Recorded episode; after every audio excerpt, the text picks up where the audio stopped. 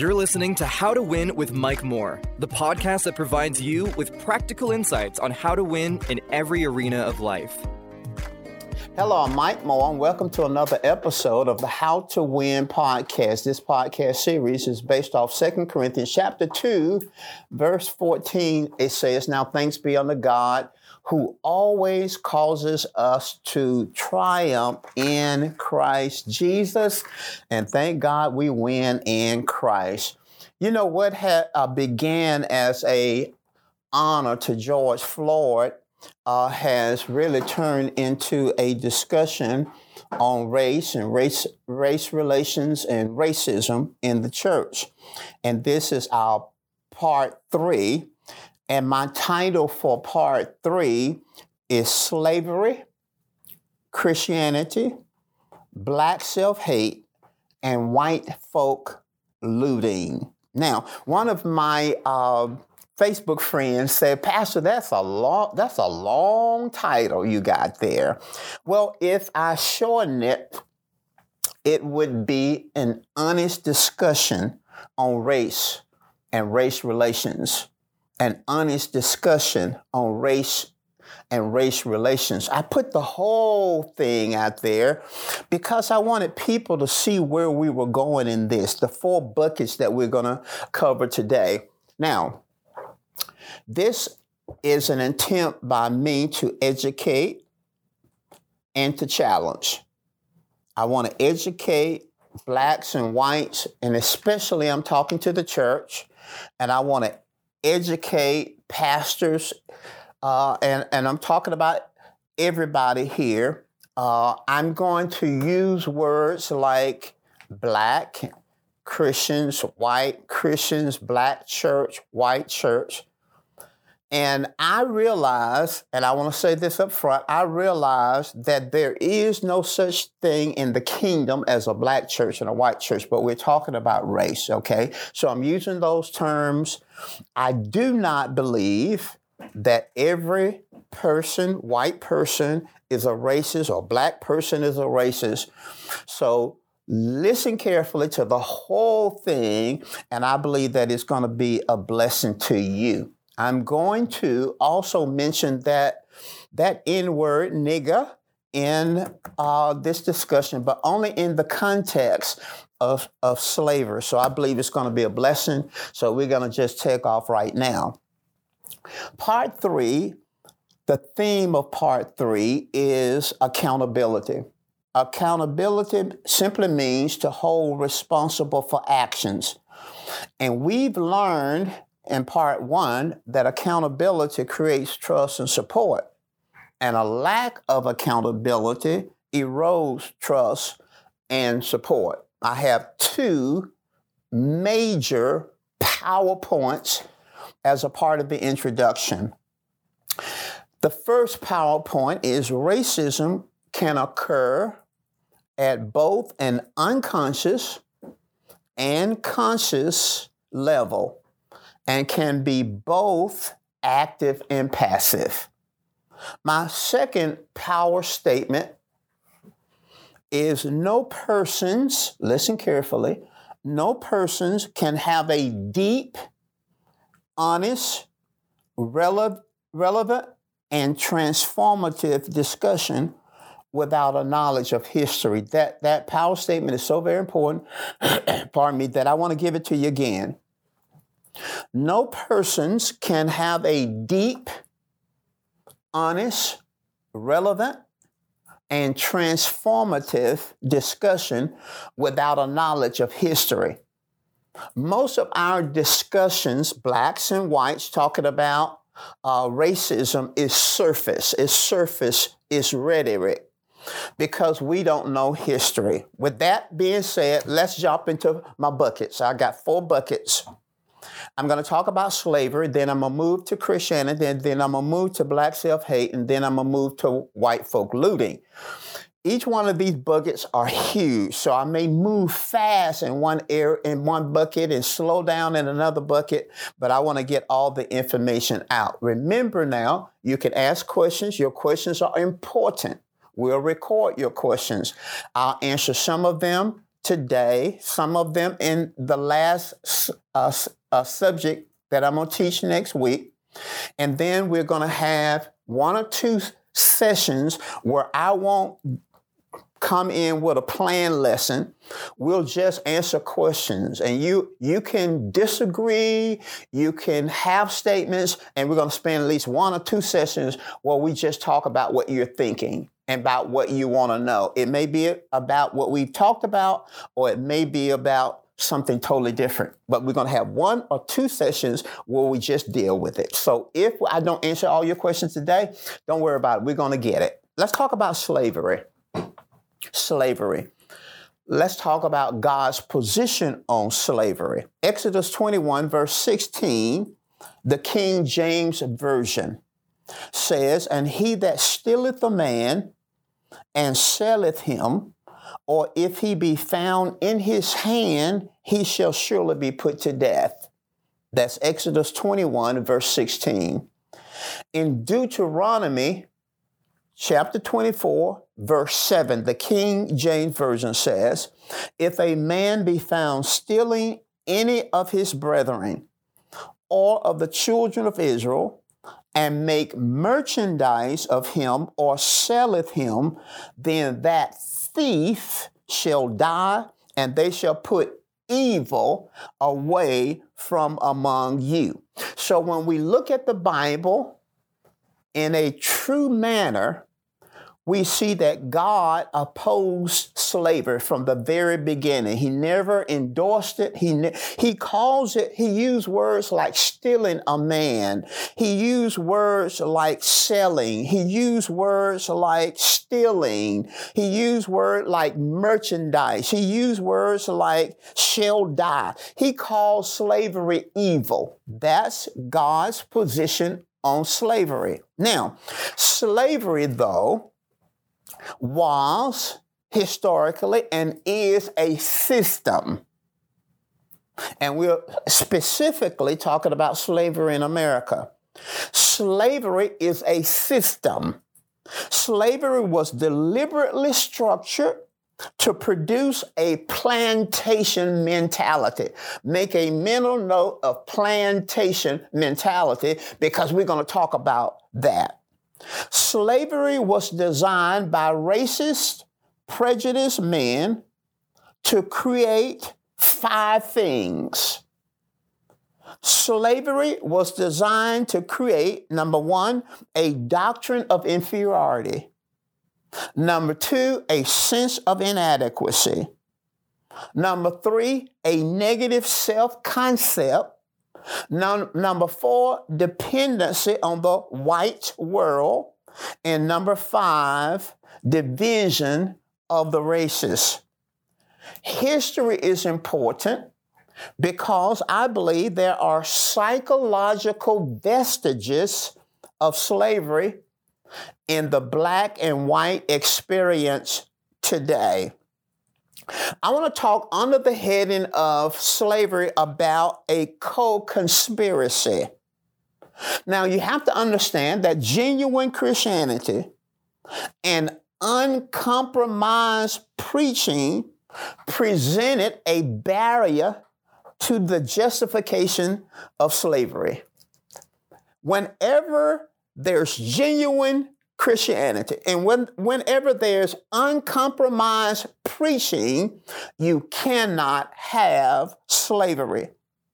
So prejudiced men, white men, came up with two tools to justify slavery. Tool number one was the tool of legislation, and tool number two was the tool of the Bible. Under legislation, the tool of legislation, there was an unwritten law that Christians could not be held as a slave. Consequently, if blacks were allowed to be converted, they could not be held as a slave. To get around this dilemma, laws were enacted that stated that conversion did not lead to the release of servitude. That is why all the protests and the, the legal protests that's taking place today in our country is so important and so critical because there must be legislative changes, the change of laws and procedures and policies. Prejudice, white men also used the tool of the Bible. In 1807, they created or produced the Slave Bible. The Slave Bible was produced in England and it was a redacted version of the Bible. Redacted means an edited version, a version that's edited to take out sensitive information. So, in this redacted version of the Bible, the slave Bible, it had all the references of freedom and escape and equality removed. In other words, Moses leading the people out of Egyptian bondage was not in the slave Bible. Galatians 3:28 talking about equality was not in the slave Bible. It kept the slave Bible kept parts of the Bible that dealt with submission and obedience to authority. In America, slave owners and ministers, white ministers, followed suit they were in an agreement and entered into a partnership with a partnership that believed on the basis of the belief that preaching edited versions or portions of the Bible would make better slaves. Now, I'm saying that white ministers and slave owners were in agreement enter into a partnership on the belief that selected portions of the Bible, edited portions of the Bible, would make slaves better workers and serve as security against infidelity and rebellion. So slavery in America lasted 246 years. It existed and persisted so long because of the white church. The church had sanctioned slavery, and the church gave its approval to slave owners to practice slavery and call themselves Christians. Now, that's why it was important for me to mention theologians and white ministers in the past, like C.I. Scofield, because white evangelicalism fostered, supported, and was a co creator to racial prejudice and slavery. Now, as time passed, and this is just a summary, as time passed, there was a reaction to this redacted version or this edited version of the Bible. The black church was birthed out of racial prejudice. Blacks wanted to express themselves, they wanted to participate, and but they were rejected by the white church, and so the black church began. Other movements like the Black Power movements and, and uh, Black Muslim movements in America also began to spring out, and they communicated that the Bible and Christianity was the white man's religion. I think history is very important because there are psychological vestiges of slavery and that mentality in the world today. Now let's move. I move fast through that, but let's now spend a little more time talking about genuine Christianity. And I want you to say that genuine Christianity, to say it, genuine Christianity. Now, genuine Christianity is what destroyed slavery. The infant church in Paul's day was under the umbrella of Rome. Close to 90% of the population in Rome were slaves. Now, they were slaves not because of skin color or ethnicity. In Rome, they were slaves because they were captives of war. They were slaves out of indebtedness. They had gotten in debt. But the slaves in Rome was different than the slaves in America because slaves in Rome had rights. And they also had the opportunity to hold on to their family units. Now, Paul challenged slavery, but he did not challenge the slaves to revolt and burn down Rome and loot Rome. He understood that the wrath of man does not work God's righteousness. So the Apostle Paul attacks the institution of slavery at its spiritual roots. Now, listen carefully through preaching, preaching of the gospel. I want you to hear that because that's a key element to restoration, reconciliation, a preaching of the gospel, a preaching of the gospel. The thread, let's look at slavery for a moment, and then let's look at what Paul preached. The thread of slavery is disrespect, harsh treatment, superiority, inequality, unfair treatment, and non personhood. Now, what the slave owners did, they took part of what Paul said, a redacted version, an edited version, and they talked about the submission and obedience to master. But when you look at Paul's teaching in Ephesians 6 and 5, he did not just address the slave, he also addressed the slave owners. He said, And you masters do so also. In Galatians chapter 3, verse 28, Paul talked about that in Christ there's neither bond nor free. So he says that in Christ there's no such thing as a slave and a free person. In Colossians chapter 4, he, he told the masters to give your servants that which is just and equal. And then in Philemon, verses 15 through 16, he talked about the brotherhood of Christians, the brotherhoods of Christians. So when you understand that Paul was preaching now to both the slave and the slave owner, the slave master, you understand that he was unraveling the thread of slavery. I have on a shirt today, and, and, and there are buttons on this shirt. And it I can I can remove the buttons off of this shirt two ways. I can snatch it off. But if I snatch the button off, then I will tear the garment. Or I can deliberately cut loose or unravel the thread in the button and I can preserve the garment. That's what the Apostle Paul did in his preaching. He talked about mutual respect. Well, if you got mutual respect, you can't have slavery. He talked about kindness forbear threatening. Well, you can't have kindness in a relationship and have slavery. He talked about e- impartiality. He talked about equality.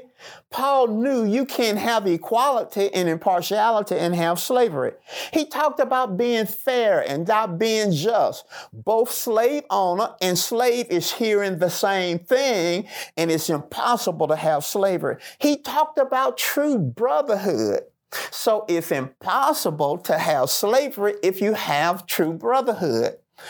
Paul preached against slavery by unraveling the thread of slavery, but the slave master redacted or edited what Paul was saying. Now, listen to me carefully.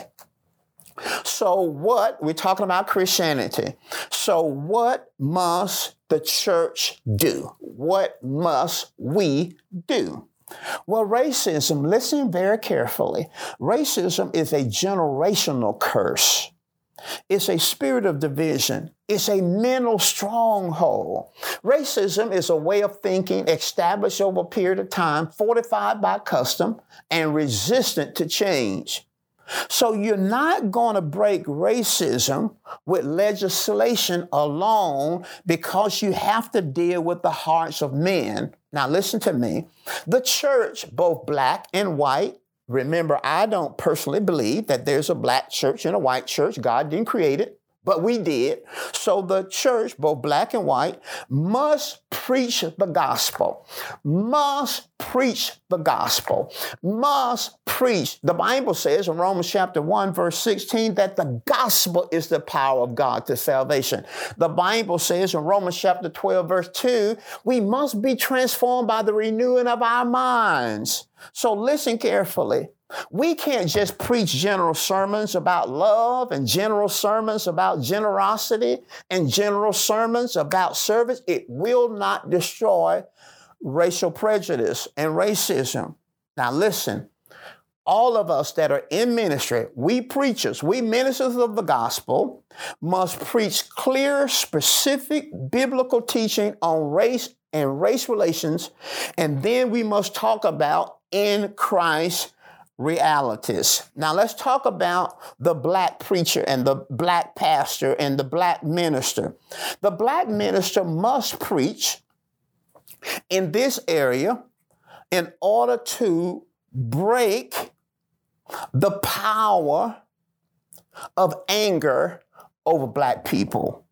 We must break the power of anger. And what I mean by that, we must preach so that our members will have the strength and the grace to be angry and sin not. Anger is a powerful force. It is a natural force, but it must be controlled. It must be managed. The Bible does not tell us to not be angry, but it tells us to be angry and sin not. So the preaching by black pastor will assist the black Christian in being able to manage and use that angle in a, in a constructive way. And it will also break the power of reactionary racism.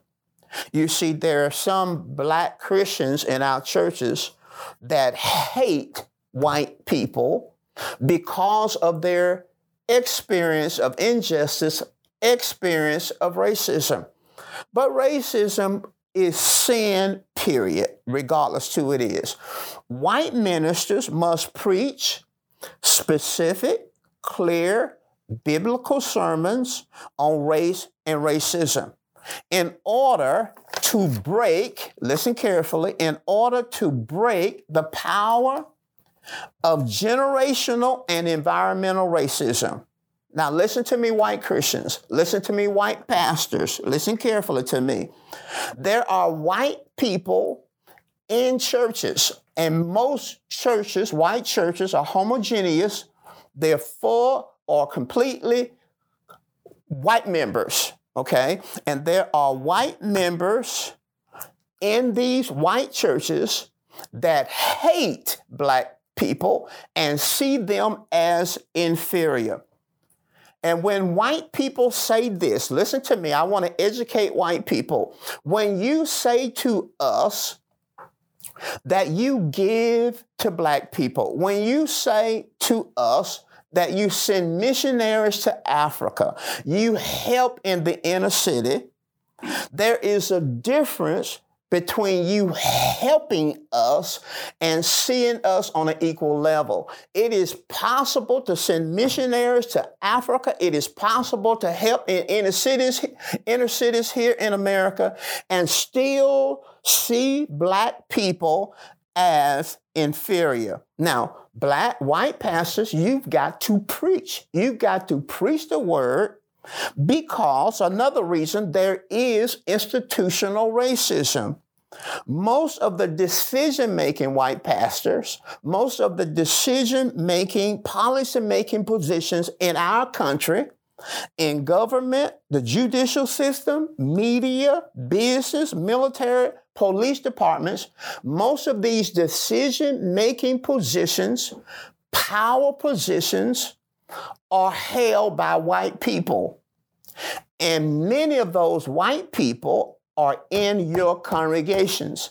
And if you don't teach the word in this area, they're going to manage these positions out of their prejudice, thoughts, and mindsets because nothing will break the power of that mindset. Just attending a Christian church saying, I like black people, I got black friends, it will not change it.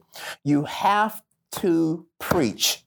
You've got to preach, not generic sermons about love, not just generic ser- sermons about generosity. You got to get in there and you got to be honest, like I'm going to be honest today. Okay. When I talk about Christianity, I'm not talking about Christianity as a brand. I brought that up in our last session. Christianity as a brand.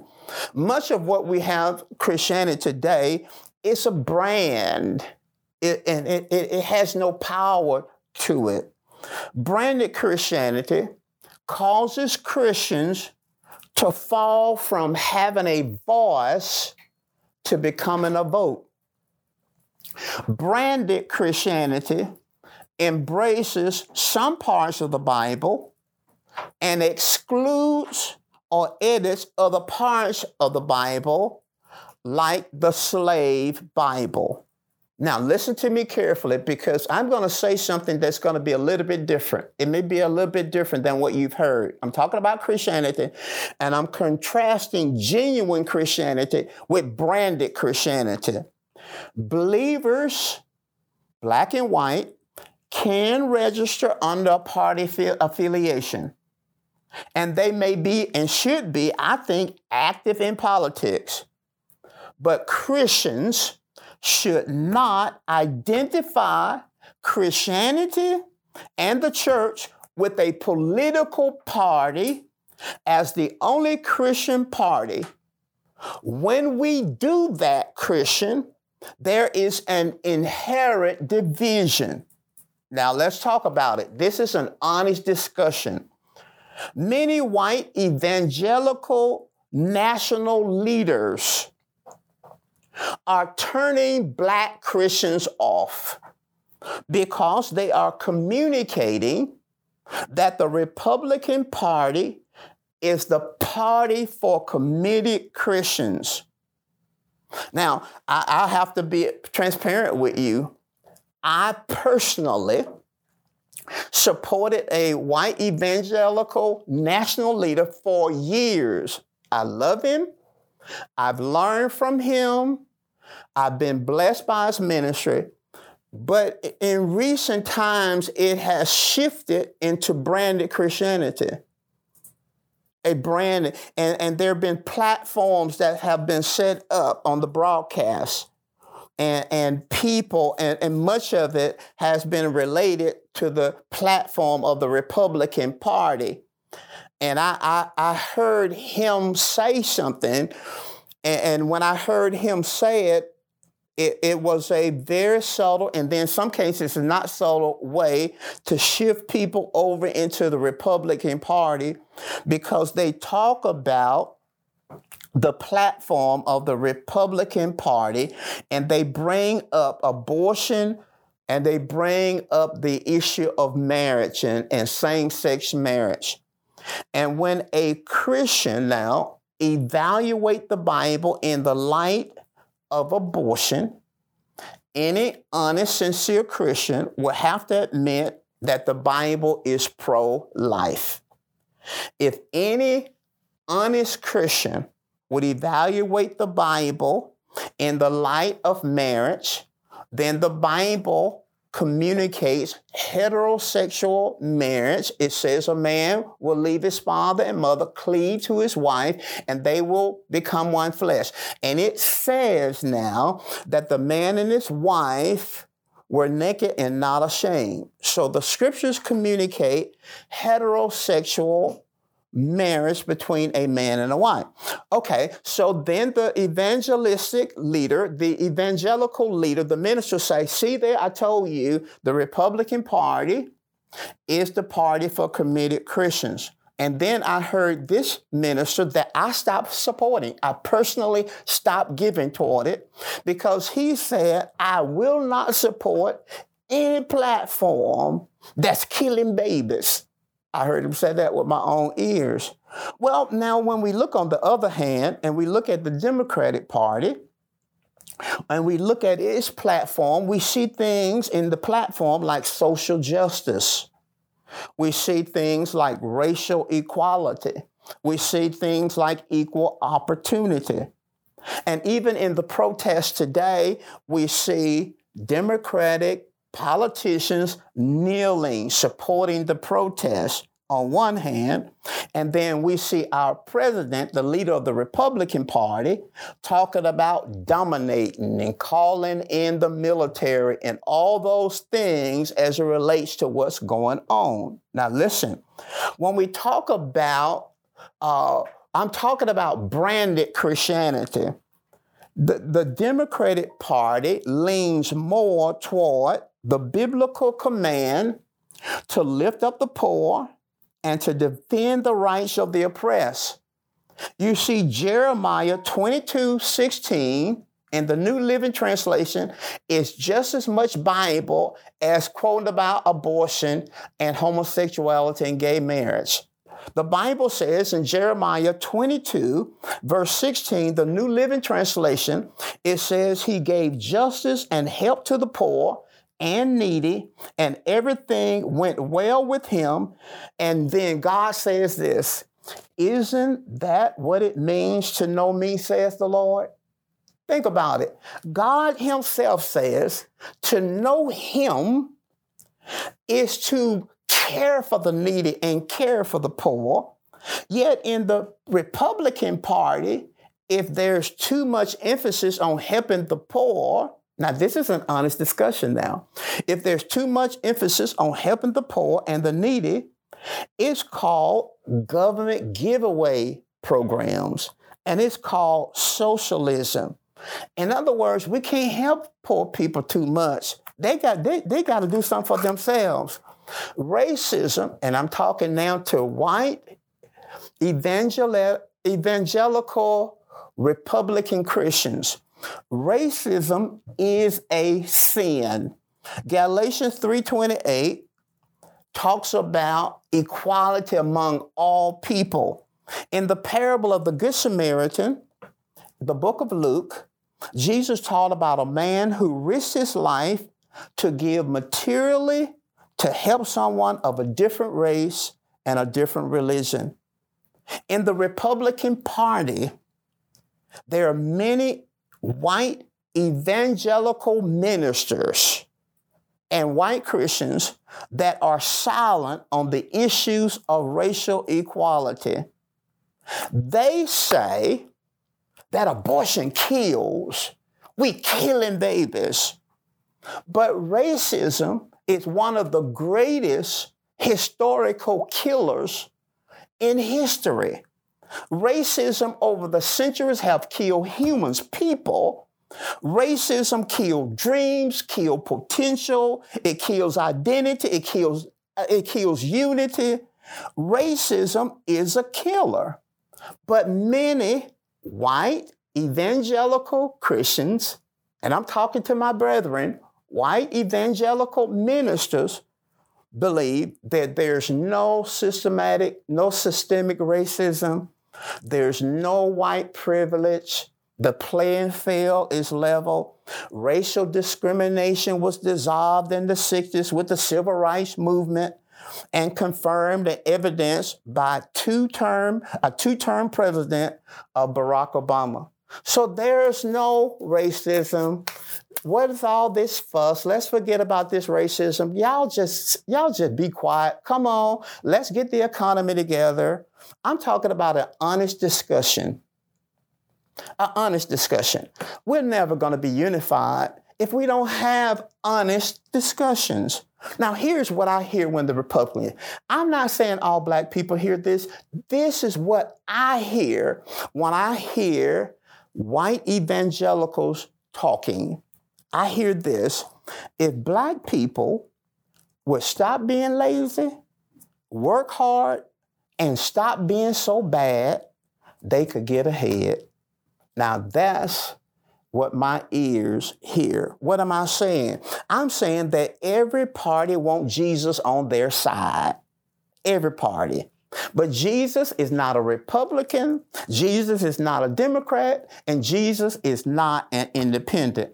No one party or candidate is right on all the issues and beliefs that Christians hold. What am I saying? I'm saying that Jesus Christ does not neatly fit in any side of the political spectrum. What am I saying? I am saying that in Christ, there's neither Democrat or Republican. There's neither conservative or liberal. There's neither left or right. What am I saying? And I'm talking to the church. The gospel should never, I'm going to say this again. The gospel should never, I'll say it one more time. The gospel should never be tied to a politician. And we've made President Trump the second coming. the gospel should never be tied to a politician, to a candidate, or a party. If we tie Christianity to a party, then we cannot hold anyone accountable. That's the second bucket. I got two more buckets that I need to get to. Let's talk about, because we got to talk about black self hate and white folk looting. We can't, we, we got to get to those. Those are good things. Let's talk about black self hate. And I want to talk about a plantation mentality. A plantation mentality. You see, there are psychological vestiges psychological vestiges that are manifesting itself, not just in white America, and I'm talking to the church now, the white church. It's not only manifested in white Christian churches and white Christians, there are psychological vestiges of slavery that's manifested in blacks and the black church and the black experience. I call it black self hate. We could also call it a plantation mentality. Now, before I introduce, I want to introduce this by bringing up this N word, the word nigger. It is a six letter word that really is the most hateful, most contemptuous, the most derogatory word that was ever created it, it, no Christian black, no Christian white, and no person should never have that word. It is in their vocabulary. It is it is a derogatory word. It is it is a an adaptation of the Latin word Niger, and Niger is a Western Africa country but it was it was translated in a in a, a, derogatory sense. So I use it only in a derogatory sense today. Now listen to me very carefully. I went to Webster. I thought it was very interesting. I went to Webster and looked up the word nigger. N I G G E R. I looked up the word nigger, and Webster defines nigger as a black person. I saw it in the Bible. I saw it in the Bible. It was in the It was in the, not the Bible, pardon me. It was in the dictionary. Nigger is a black person that Webster said. He says is a member of a socially disadvantaged class of persons. In other words, he's saying that the word nigger really, in, in all of it, speaks to someone that's inferior. That it speaks to someone that is unrefined, untrained, and inferior. Now, in slavery days, in slavery days, you had what was called the field nigger and you had the house nigger. The field nigger worked out in the field. It was hard working out in the field, and you worked out in the field all day long, you know. And then you had the house nigger. From time to time, the slave owner would bring a nigger, I'm using it in the context that they used it, they would bring a field nigger in the house. Okay? The slave master's desire always was to control what he called the niggers. So he wanted the field niggers to be against the house niggers. So he would bring black women and black men into the house. And the black women would work in the kitchen, they would raise the children, and all those kind of things. And they would dress the black person up, the, the, the house nigga dress her up, and she look all pretty. And it felt like it felt like she had been promoted and it felt like that she was in a better position. Okay. But the slave master also would sleep with the, the female house nigger. Okay, he would sleep, uh, sometimes have children, and then they, the children became slaves too. What am I saying? I am saying, even though the female was brought in the house, the master never looked at her as equal to her to his wife because she was just a nigger okay he bring in a, a male slave into the house he was just a nigger house slave he was trained to watch the field niggers. He was trained to snitch on the field niggers. He was sometimes encouraged to, even given the authority to whip the field niggers. So what you got going on here, but, but the master never looked at that male, what he called a nigger, as equal. So what you got here is you got the blacks in the field hating the blacks in the house. And that's what he wanted. He wanted there to be some hate going on there, that the blacks in the field didn't trust the blacks in the house, and the blacks in the house didn't trust the blacks in the field. And the strange thing about the blacks in the house, they start looking down on the blacks that were in the field. Yet the ones in the field and the ones in the house were still unequal. Now, with that in mind, with that in mind, talk about this plantation mentality. Slavery robbed male slaves, it robbed male slaves of their role as protector and provider. Slavery programmed the male slaves to be irresponsible. When we look at present day challenges, there are 70% of African American children are raised by single parents. Now, I, I think we got to hold ourselves accountable for that. I think black men got to hold themselves accountable for that.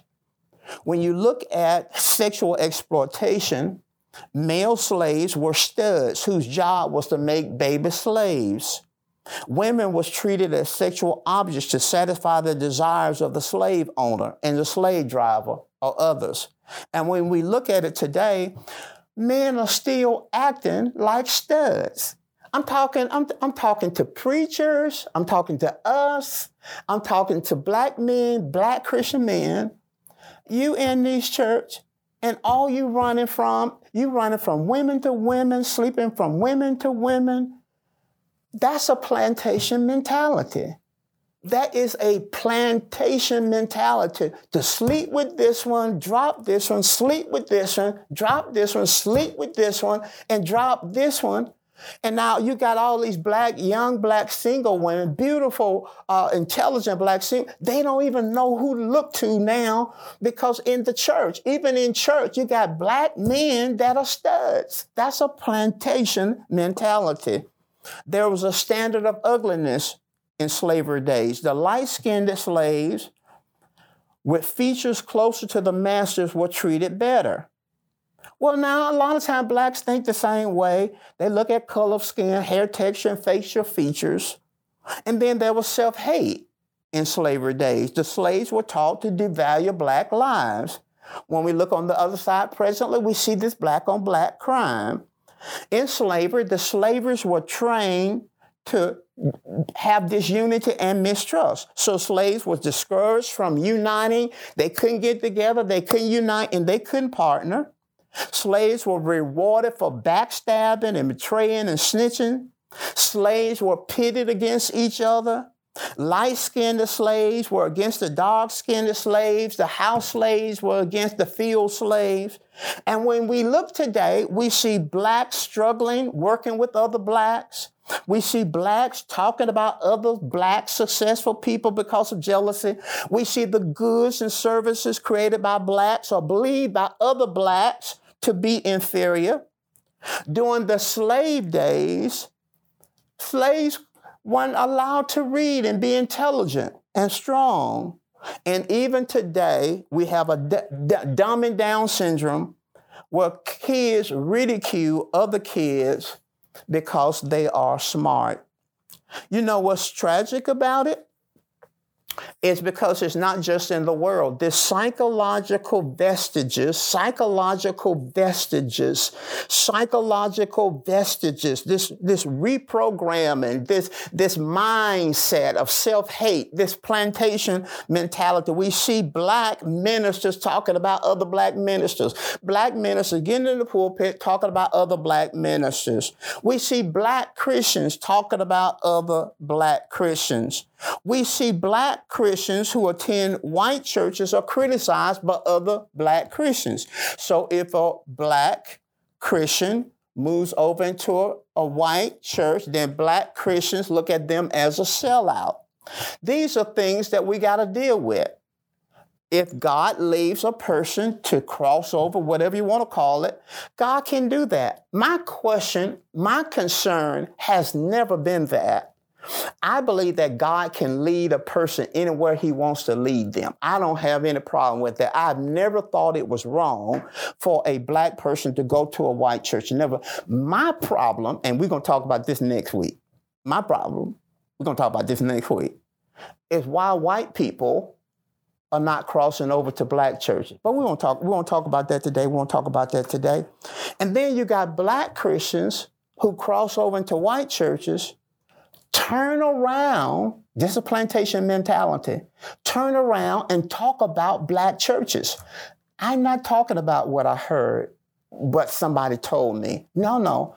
I had a, a, a Christian talk to me and let me know that he was not talking about me or Faith Chapel, because that's the way we do it.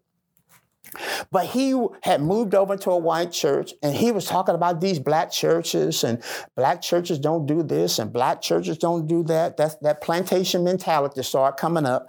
And then you got Christians that have moved over into white churches, they turn around and talk about all them black, the black church is not doing anything for the community. Black church is doing this. The black church is doing that. The black church, and you black, and you black, and then talk about all the black churches when you've not been in every black church. And if you've been in every black church in Birmingham, that shows something about your instability.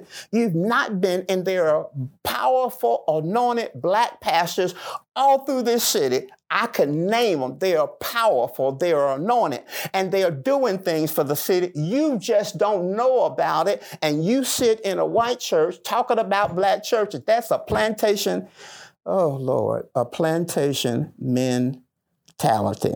And I think, I think is um, I think that our black film directors, I think our music film producers, our music producers, our comedians gotta stop feeding us plantation food.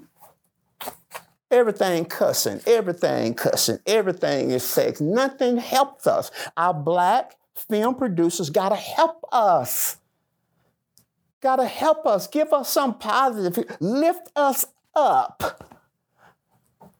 Black folk don't cuss every other word. We don't curse every other word. You can be funny without cursing every other word. Lift us up. Come on, help us. And then, black Christians, you got to start, black people, you got to start supporting things that are decent, things that come out that are clean and deep. Well, that's boring. We don't want to hear that. No, that's called black self hate and a plantation mentality. Now, I got one more bucket to go. I think we got to talk now about white folk looting. White folk looting. I think all of us, or most of us, have, um, most of us have watched television and saw the riots and the looting. And um, most of the riots and the lootings are black people burning stuff down and but we also see some white people coming in there. They're getting them some stuff too. You know, they walking in and get them some stuff too. But that's really not the looting that I want to talk about.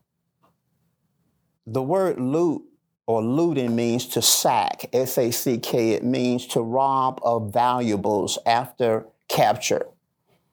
The word loot means to despoil, it means to strip of belongings, things that belong to others. The word looting means to remove or take things by force. You know, I'm quite sure I'm a black person and I know that most of the, the the looting and the burning really is a it's a it's a it's changing the narrative. It is it is um, a distraction. And the real truth of the matter is most of the people are protesting legally. It's just those things so when you're looking at that looting, whether you're black or white, I'm quite sure. I know as a black person, I, I'll be thinking to myself, why do we loot our communities, burn down our buildings, burn up our communities? Why do we do that? There has to be a plantation mentality there. But I believe when white people look at the looting, I'm quite sure they be thinking, look at them black folk. And then I believe probably that the white supremacist probably say, that's what I'm talking about. See them niggas out there, they they out there, they tearing up stuff. But what about the looting that white folk have done? What about white folk looting? What about white folk looting biblical history? What about white folk looting world history? What about white folk looting American history? You know, many white people and some black people don't know that there were black people in the Old Testament. Nimrod in Genesis 10 was a black man. He was a brilliant organizer, a leader, and empire builder. A black man was the first world ruler. Jethro in Exodus 18 was a black man. He was the father, uh, father-in-law of Moses. Hobab in Numbers 10 was a black man. He was the son of Moses, and he was Moses' scout through the wilderness. The queen of Sheba was a black woman. Many people don't know that Zep- Zephaniah, the prophet, was a black man. In Zephaniah 1 1, he was the writer of the Old Testament book. Zephaniah was, a, was of the lineage of Cush. And you'll see that in Zephaniah 1 and 1. And Cush was a descendant of Ham, who was the father of the colored or the, the black race. Many people don't know that Abraham married a black woman, Moses married a black woman, David married a black woman, and Joseph married a black woman. Many people do know that Simeon of Cyrene in the New Testament in Mark 15, who helped Jesus with the cross, was a black person. Alexander and Rufus in Mark 15 were companions of the Apostle Paul. The Apostle Paul was close to Alexander and Rufus, who were black men. He was very close to their mother. The Ethiopian eunuch in Acts chapter 8 was a black person. He was a person of authority, Anna Candace, the queen of Ethiopia. And many people don't know that there were black leaders in the first Christian church at Antioch. That's, Antioch, that's Acts chapter 13, verse 1. There was two black, there were five leaders mentioned in the text. Barnabas and Saul was mentioned, Paul was mentioned, but there were two black people, black leaders. They were either a prophet or teacher in the first Christian church, that's Acts 13. Simeon was called Niger, and Niger means black. Remember, Niger is a West African country named after the Niger River. He was a black man. He was a prophet and a teacher. Lucius of Cyrene is also in Acts 13 1. He was a black man from northern Africa. He was a prophet or a teacher. Many people believe that Simon the Canaanite, one of Jesus' disciples, was a descendant of Ham because his ethnicity is the only ethnicity that's mentioned in uh, the recordings. Now, when we talk about world history, You see, many people read the Bible and they don't understand that the Bible is a multicultural, multiracial book. What if we had been taught as kids that there were black people in the Bible? What, how would that have inspired us? What about world history?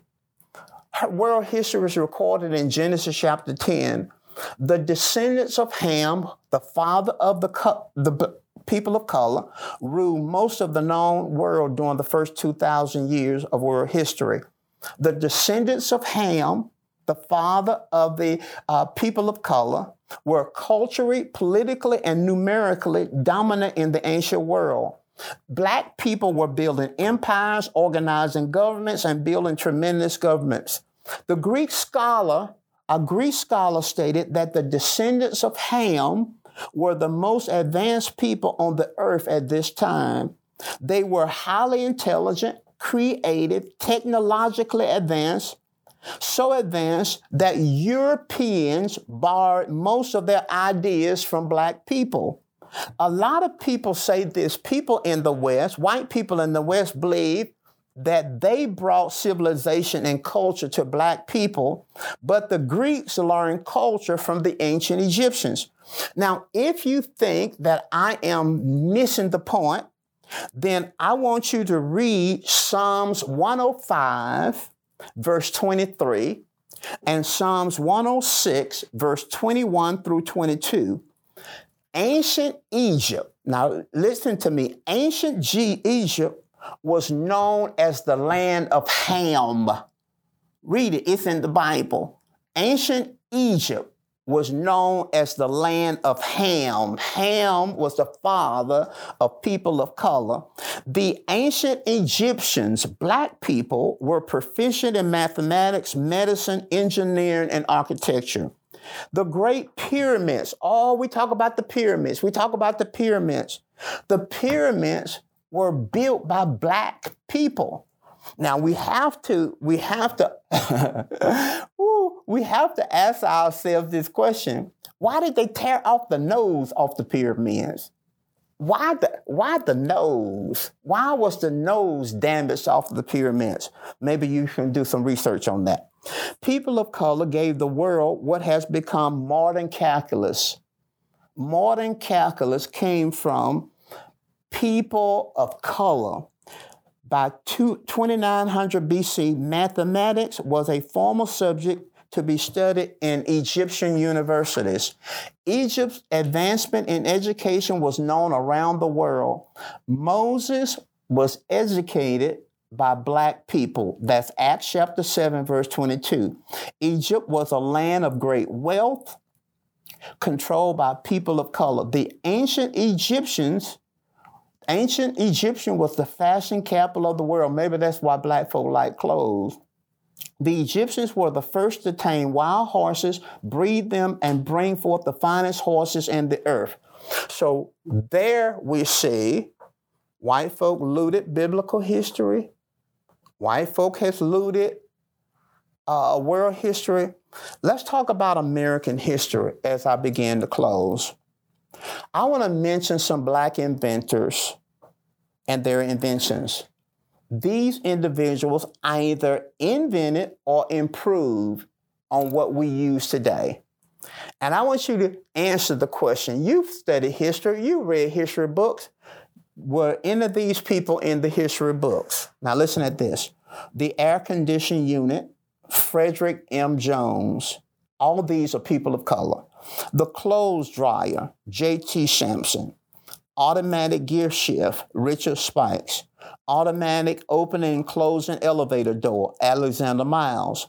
Fire extinguisher, T. Marshall. Fountain pen, W.B. Purvis. Guitar, Robert F. Fleming Jr. Lawnmower, L.A. Burr.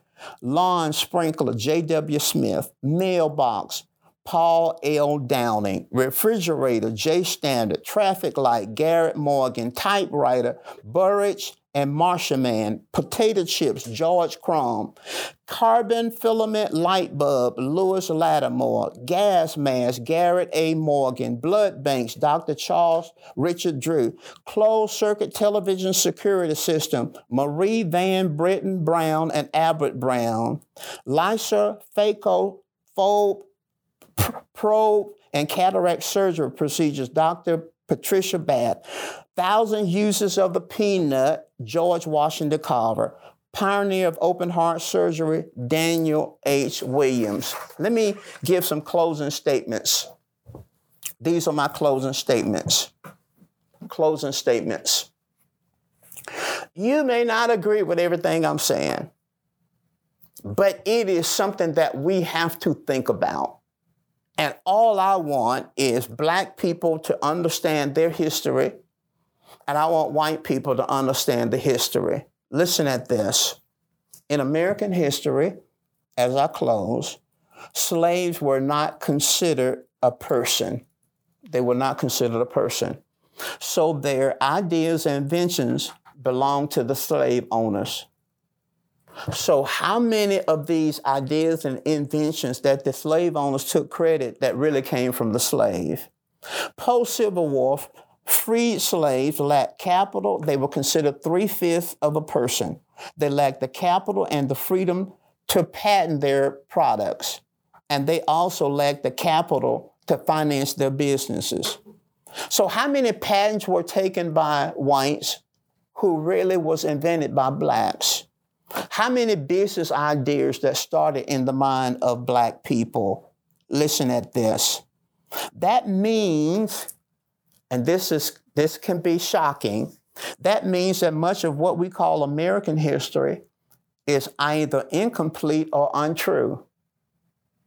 All of the great black baseball players, think about the black baseball players who were shut out of, of baseball and had to form the Negro League. Think about all those ba- black baseball players, and some of them were better than people who was in the white league. Think about Jesse Robinson, Jackie Robinson. I've been told by others that Jackie Robinson was not the black best black baseball player in the Negro League, but yet he came in, introduced blacks into into baseball, and was just absolutely amazing. So, what if it's not really true, all these records? What if it's incomplete that all these records that were held by white people may not really be true? Think about it. Elvis was called the king of rock and roll. Where did he get it from? Did he just create it? And I love Elvis, so I ain't put down Elvis. I love me some Elvis. But where did he get it? Now, here's the thing. Here's the thing that I think blacks and whites need to see. How much inspiration and motivation that black children lost. Think about all the black kids raised up and never seeing their face or never seeing anybody their color in these books and this and records and this. Think about how much inspiration was looted, how much motivation was looted. Just think about that for just a moment. I think every Christian, just think about it. I don't, I'm not saying that white people are, or present day white people are responsible for what happened in slavery. I'm not saying that. I'm not saying that at all. I am saying that there are psychological vestiges of mindsets that pass from generation to generation. And I am saying that if you are a white Christian and you have some understanding of history, at least you will have compassion, at least have some compassion and have some empathy to just say there's no racism and everything. I think that's I think that's dishonest. I think I think that's dishonest. I talked about slavery. I talked about genuine Christianity. I talked about black self-hate and I talked about white folk looting. I know I spent a whole lot of time, but I just wanted to get it out. So we can talk about it. Now, I got a few questions, okay? Based on what you've shared, how do we trust white preachers? I have listened to many that seem godly as I know it. Well, the issue, the issue for you, because this has to be coming from a black person, the issue for you is technically not to trust. It's not an issue of you trusting white preachers. It's not even an issue of you trusting black preachers. It's an issue of you being led by the Spirit. Think about it. You, you, you, can't, you can't outwardly see a person's heart. You can't. Now, the Bible says you'll know them by their fruits.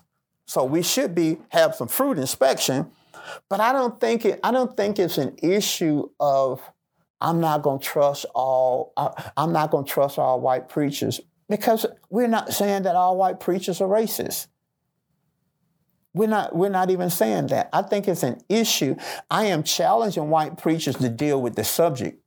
That's what I'm trying to do. I'm trying to challenge to not just ignore it and talk surface. But I don't think it's an issue of trust. I think it's an issue of being led by the Spirit. Listen, I, I don't I don't feel any hatred in me. And I I feel like I can go wherever God wants me to leave.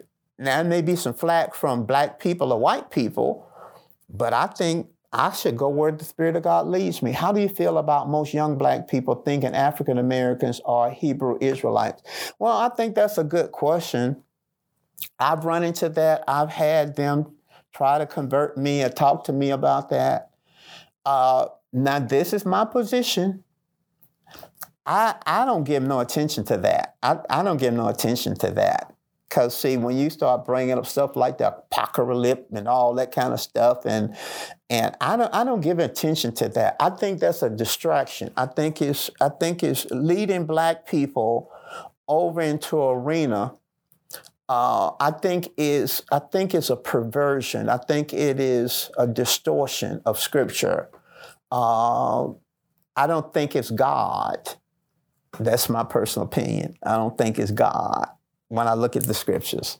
Do you think when black people, Christians, talk badly about mega churches, that is plantation mentality? Yeah, sometimes it is. I think sometimes it is a plantation mentality. I, I, um, I, I, I wanted you to see that in slavery days, when a person left the field and went to the house, the people in the field got upset about it.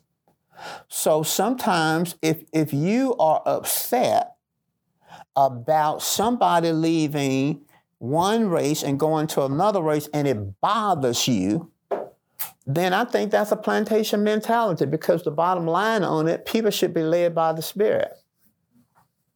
They, they shouldn't be led by race, they should be led by the Spirit. So, yes, I believe that's a plantation mentality. Set. Mm-hmm. All right. All right, that was heavy.